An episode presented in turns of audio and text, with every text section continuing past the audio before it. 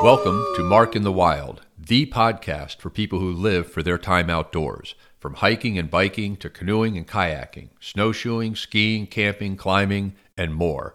If it takes you outside, into nature, into the woods, onto the water, it's fair game for this podcast. So please stay tuned for our next episode.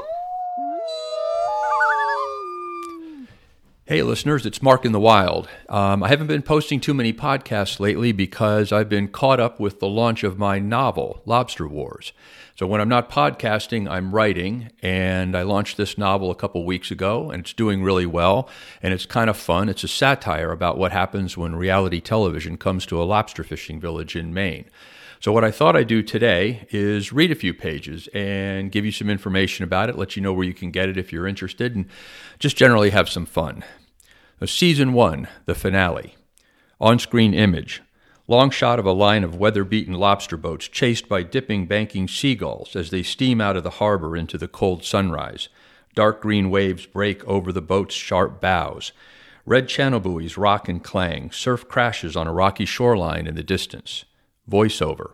It's late September on the coast of Maine. A high pressure system has settled over New England, and the water temperature is dropping. For the lobstermen of tranquility, little time remains before the lobster migrate from the shallow inshore waters to the deeper ocean. Only days from now, the season will come to a close as the lobstermen race to haul their final traps, hoping to bank enough money to see themselves through Maine's long, cold winter.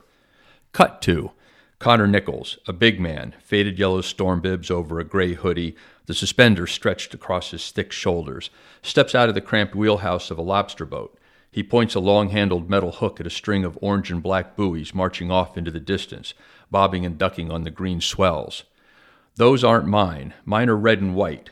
Connor slams the boat hook against the wheelhouse and tosses it on the deck, scowls into the camera, bright blue eyes, black shadow of beard on a square chin. I set 10 traps here yesterday. Now they're gone. Every single one. Vanished. I'm running out of time and they're still screwing with me. He steps back into the wheelhouse, puts the boat in gear, and begins to motor off. The worst part is the money. 80 bucks a trap. I'm out $800, which I don't have. Plus, 10 fewer traps really cuts into my catch. Even more money lost. Oh well, Connor shrugs, waves a hand at the gentle rollers, the craggy Maine shoreline. This is why I came back to Maine. It sure beats the hell out of spending your life chained to a desk. Way better. I love being on the water, and I like the work, even though it's hard. But it's tough to earn a living when the other guys are always messing with me. I knew it wasn't going to be easy. I didn't exactly grow up in a lobster fishing family, but I'm starting to get the hang of it. He pauses, stares into the camera. I've always liked a challenge. Cut two the deck of an old but neat gray boat riding the swells. Wade Baxter, heavy set, Orange bibs, tangled gray and brown beard, holds a huge dripping lobster, its giant claws snap and curl, while its tail tucks and curls. He cracks a yellowish smile. Yeah, now there's a keeper. Probably go two, maybe three pounds. That makes about 900 pounds total. Not bad for late season. And the price has stayed up all summer, so I've managed to make a few bucks this year. That's my main impression. Wade drops the lobster into the large tank, baits the trap, and tosses it back into the water followed by an orange and black buoy. Lobster fishing's hard work, but I make it look easy because I've been at it most of my life. Not like some folks think they can just take a bunch of daddy's money and figure it out. There's no room here for outsiders, for rich boys wanting a hobby. Cut to. Connor leans over the side of the boat and snags the red and white lobster buoy with his boat hook. He loops the line over the block and then around the hauler, starts the hauler spinning, and watches the line draw tight. He relaxes against the bait station, smiles into the camera.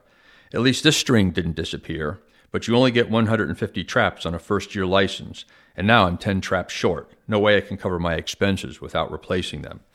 The trap breaks the surface, water cascades off its green wire frame.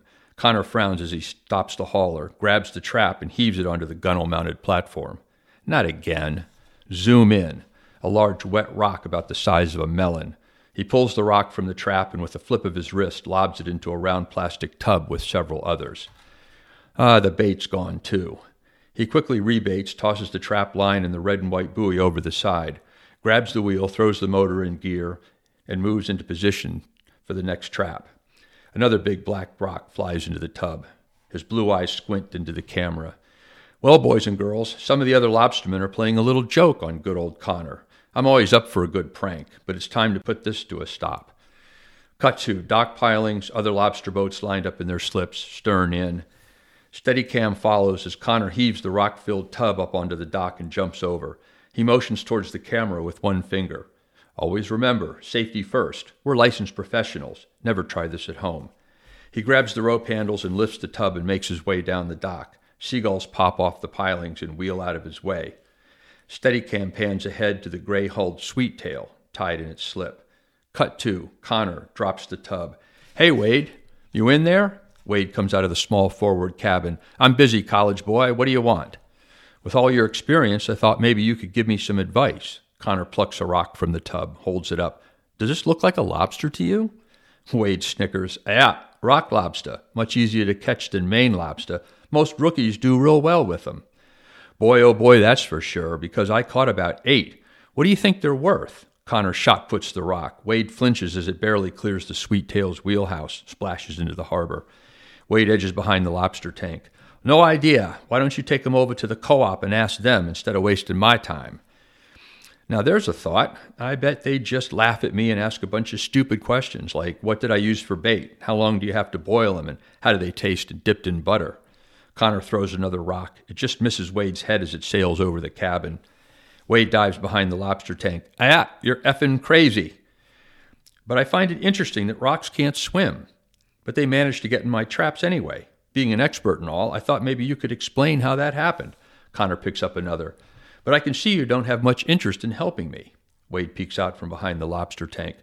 Careful you don't start something you can't finish. Don't worry, Wade. I plan on seeing this deal to the end. Connor sails the rock over the sweet tail. Wade ducks. Piss off! Stay away from my traps. Stay away from my boat. Stay away from me. Last warning. Connor picks up the tub and dumps the remaining rocks into the stern of the sweet tail. He turns to the camera and winks.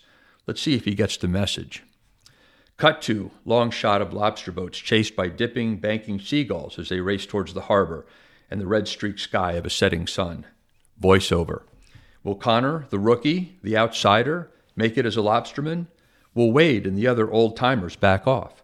Join us next season for Lobster Wars, reality TV's hottest new show. Connor watched from the back of the room, leaning against the wall, hand wrapped around a beer, wondering if he was going to have to fight his way out. One week until Christmas, and almost the entire town of Tranquility had crowded into the Elks Lodge to watch the season finale of Lobster Wars. He wasn't particularly worried about the shopkeepers, real estate agents, bankers, or the old retired couple who owned the town's four B&Bs. It was Wade and the other lobstermen. The same guys who had fucked with him all summer were now jammed up against the bar, congratulating themselves and pounding down shots of whiskey with beer chasers. Connor knew a volatile situation when it was staring him in the face. But Phil Pratt, Tranquility's first selectman, local muckety muck businessman, and the prime motivator behind the show, had insisted he attend. And now here he was, questioning his own judgment for accepting the invitation.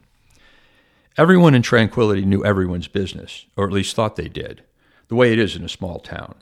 So when Connor moved there last spring and bought a lobster boat, word spread. Several months before the season started, Phil came to him about the TV show. Of course, Connor had already heard about the show from practically everyone in town. They were rabid over the opportunity. Phil sat in the cramped kitchen of Connor's trailer and, with a straight face, called it an important documentary about life in a small lobster fishing village and how the good people of Tranquility had an obligation, almost a patriotic duty, to help these TV folks record a sacred way of life, especially the new people like Connor. Phil had slid the production company release across the table and offered his pen. They plan to start production in June, so just sign and date. It means a lot. Connor fingered the document. What's in it for me? Uh, what do you mean? The last new boat in Tranquility sunk after two weeks. Word around town is that the other lobstermen aren't too happy about my plans to fish. I might have heard that too, Phil shrugged, but them boys is just cranky. Doesn't mean anything. I'm not looking for trouble. I bet if the first selectman really wanted this TV thing to go forward, he could have a friendly chat with the other lobstermen and convince them not to screw with me when the season starts. Connor picked up the pen. You know, for the good of the town. I don't know, them boys is a hard bunch. I don't have much sway with them. Phil looked like he was going to cry. But I guess I could talk to him. The concept's simple. Go along, get along. I'll try my best, promise. No problems? No pushback? Connor uncapped the pen. Phil held up his hands in surrender. Okay, okay. Then we've got a deal. Connor scribbled his name on the release. That's all I'm going to read. If you find it interesting, it's available on Amazon, Barnes Noble, uh, in your local independent bookstore. It's called Lobster Wars by Mark E. Greene, G R E E N E, also known as Mark in the Wild. And if you buy it and you read it, I'd love to hear from you and let me know what you think. Take care.